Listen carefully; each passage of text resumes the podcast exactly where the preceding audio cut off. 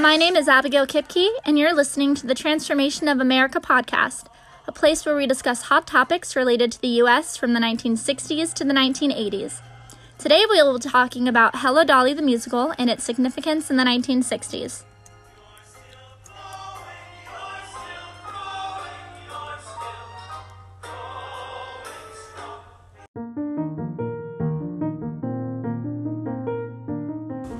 Today we have Brian Finnerty with us, the director and choreographer of Hello Dolly at the Players Center of Performing Arts.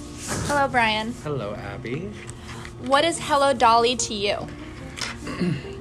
Well, it starts off with it being a very classic, fun, comedic musical. There's a lot of heart to it. Um, but for the most part, I think that people are looking for too much. Like, what's super important with the show? It's all about with the show, but it's it's just a good time. Um, and with these other questions in the future, I think we'll get to more of that deeper stuff. Can you explain exactly what Hello Dolly is about? Yes, it is the comedic escapades of matchmaker, 18th century matchmaker um, Dolly Gallagher Levi. Um, she kind of sticks her nose into everybody's business. Um, however, she's still very well respected. She has her search for love, but in the meantime seems to commingle almost everybody else in the town. Can you explain who the main characters are and what kind of happens to them? Sure. Um, so obviously, Dolly Levi is our leading lady, um, opposite Horace Vandergelder, who is the owner of a hay and feed store. He's a very grumpy, old, bitter, angry man, um, and she wants his money, and eventually his love. Um, there's also Cornelius Hackl and Irene Molloy. Irene is the hat shop owner. Um, Cornelius works with Horace at the hay and feed store, along with Barnaby. Um, they're both his employees. They're both kind of wacky and not the brightest sometimes, but they have big hearts. Um, working with Irene is Minnie Fay. Um, they both work at the hat shop. She's younger and a little bit more innocent than Irene. Irene has been through it. She's a widow. Um, and eventually, I mean, as you can probably assume, they all fall in love and happily ever after. Curtain down. Do you think Hello Dolly is a light and airy musical? I do. Um, I think that there are very important pieces of the plot that obviously replicate life and women's women's empowerment and sexism and all of that good stuff. Um, but I do think that it's just a it's it's a fun show when it comes down to it. And if you read too deep into all of that, it'll become not that fun comedy that it needs to be. It'll just kind of I feel like it has to have this vaudevillian um, farcical feel to the entire plot. That way, those moments with her and Ephraim and those moments where love kindles mean more. Do you think Hello Dolly was written with a purpose? I, I mean, I think every show is written with a purpose. What do you think the purpose was? The purpose for Hello Dolly, it was written in the 1960s. Um, we all know what was happening at that time um, with women and taking power and being heard. Um, the same thing kind of is happening. This is in the 1890s. yes, 1890s, during the Um, Gilded Age. You- Correct, and during the women's suffrage and all of that. Um, so I definitely think that those kind of blend together. Um, can you repeat the question one more time, Abby? Do you think Hello Dolly was written with a purpose? Yes. Okay. Yes. So I mean, the purpose is that, and the purpose I think is that love can really triumph a lot of things, and it can change people for the better. And but yes, what's the next question? Um, do you of- think Hello Dolly is significant to the 1960s? I do. I definitely do. Like I just said, those those same themes are there, um, but we can take it back to a little bit more of a do do do Music Man Iowa Stubborn type of time. Um, but those but those same themes are there. I mean, women's rights to vote that like took 100 almost 100 years to happen. Um, yes, the women could vote, but women didn't have other rights in the 60s. You know, um, they still don't today. But especially that it was really, really horrible. Hence the liberation, hence all of that stuff. So, yes. Do you think Hello Dolly has any sexist ideas in it? I do. Um, especially, I mean, there's the song It Takes a Woman, which is all about how women are supposed to clean and they're supposed to be pretty and they're supposed to be patterned and pink and they're supposed to be sweet and do all this stuff for me and wash my feet and clean my house and make me dinner. However, I do think that any of the sexism in the show gets trumped like immediately, like right off the bat. Um, it starts off with that feel, but then here comes Dolly, here comes Irene, here comes Minnie. All the women are clearly brighter and more with it than the men in the show. The women also have more money than the men in the show, um, except for Dolly and Horace. But like Irene and Minnie, all like, and they're just they're just more put together. Um, I think that this is really a story of women empowerment. Um, I think that those sexist things are there in the beginning for a purpose. That way, they can be contrasted and pushed aside to show that women empowerment is a thing, and that women are powerful. Do you think Hello Dolly was written as a response to the women's liberation movement? I think that I, th- I mean, when you look at any show, really, when it's written, there's often something that reflects something in the past, um, or what's happening now. You know, so yeah, I mean, I definitely think that, that had something to do with it. I, I can't imagine like somebody not being like inspired by the things happening around them to write something that they're writing. Mm-hmm. So yeah, absolutely. Because this musical was played in a Vietnam War zone, some mm-hmm. people see it as more of like an scapegoat rather than something to help the women's liberation movement. They see it more as a showing women how life should be and that they shouldn't fight for these rights anymore. Would you agree with that statement? Can you repeat that one more time? I was just distracted. Some We had a people say that um, Hello Dolly is written more as an scapegoat rather than to help the women's liberation movement, that it is to show women how they're supposed to enjoy life, needing a husband, and all of that, since they'd all do end up with husbands at Yeah. the end of the musical. Do you think it's more of that, or do you think it helps with women's rights? I think that I mean it depends on how you look at it. There's there's two sides to every story. Um, I can certainly see that, and that completely makes sense to me. Um, however, especially with Dolly and Horace, she's still calling the shots by the end of all of that too.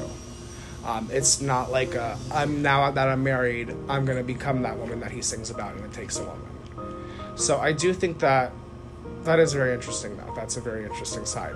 Um, however, as a director, it's at least been a lot more pleasurable to look at it from the other side, um, to where we can build these women up. Because I would hate for it to be played in that like, I just want a husband. I need that to succeed and be happy as a woman. Um, I don't know. I have to think about that. I just, I really, I really think that there is a lot of empowerment and all of that stuff to play with. Um, even though some people are really terrible and Yes. do terrible things. um, but yeah, I mean, I can certainly see both sides of that, and that'll definitely be something interesting to delve into as we go forward with this. We have two weeks. Is there anything else you would like the listeners to hear about Hello Dolly? Um, it's fun. I, I've said that multiple times, but it's a really good time. We have an extremely talented cast. Um, lots of dancers, singers, triple threats. Just a really incredible, hardworking group of people. Um, we play at the Players Center for Performing Arts December 4th through 22nd, 7.30 to o'clock. Tickets range from $29 to $34. And student tickets are 14. That's right. Student tickets are 14. That's like three happy meals. Um, but no, this has been a wonderful experience. There's a lot more to it than happiness and fun and love and silliness. But those are the moments that make the greater moments mean so much more. Right. It only takes a moment, Abby. Thank you, Brian.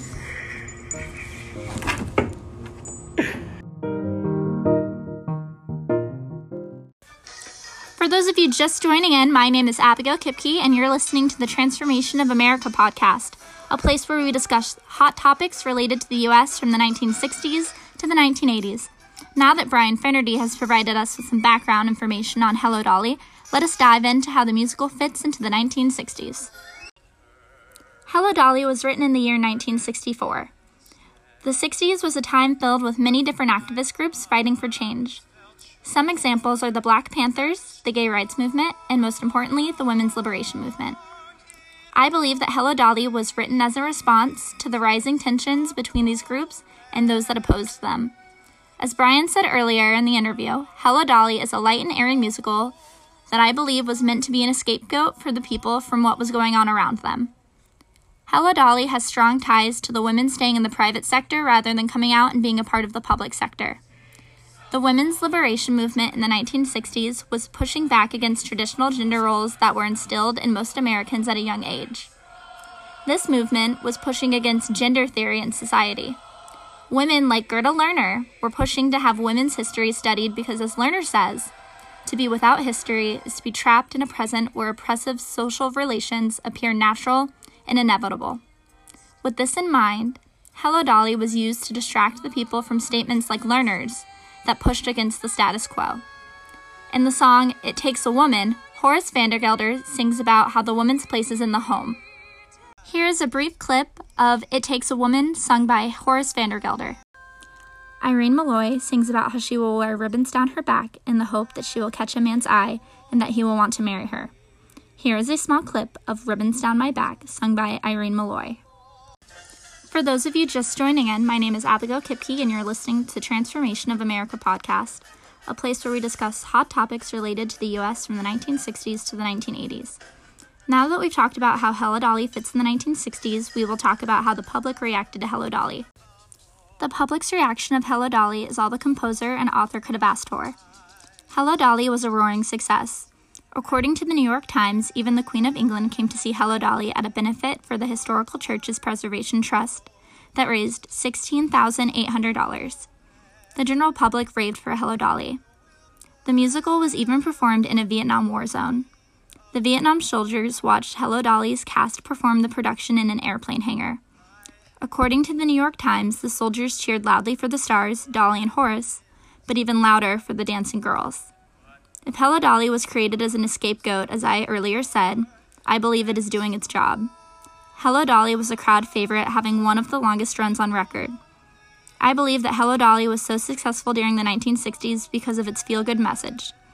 Hello Dolly has a way of making the audience leave feeling better than they did when they sat down. Irene stands for the idea that a woman needs a man to be happy in life, that she is not complete without one, and that a woman's place in society is with her husband. The women's liberation movement of the 1960s was pushing for almost the opposite. They believed that women should be able to depend on themselves. The women's liberation movement of the 1960s, specifically 1963, was fighting for equal pay, job ads that were gender non-specific, and the creation of Title IX. In Hello Dolly, the characters all have gender conforming jobs.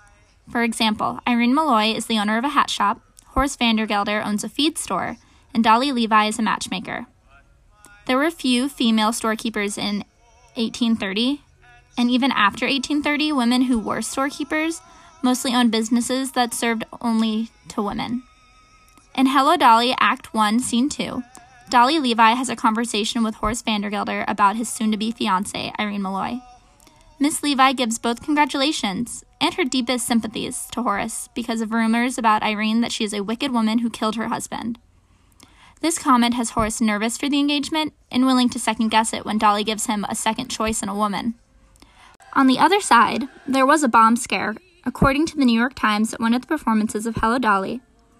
I'm not sure whether this is a response from the women's liberation movement or any movement, or if it was just one of the run of the mill bomb scares that was happening at this time because they were very frequent. Dolly Levi is playing on the gender roles of the 1890s that women without husbands, including widows, may have something wrong with them. Just to recap, now that we are nearing the end of this episode of Transformation of America podcast, we have had the pleasure of talking about what Hello Dolly is about with Brian Finnerty, how Hello Dolly fits into the 1960s, and how the public reacted to the musical. You should all come see Hello Dolly, directed by Brian Finnerty. Student tickets are only $14 at the Players Center of Performing Arts from December 4th through December 22nd.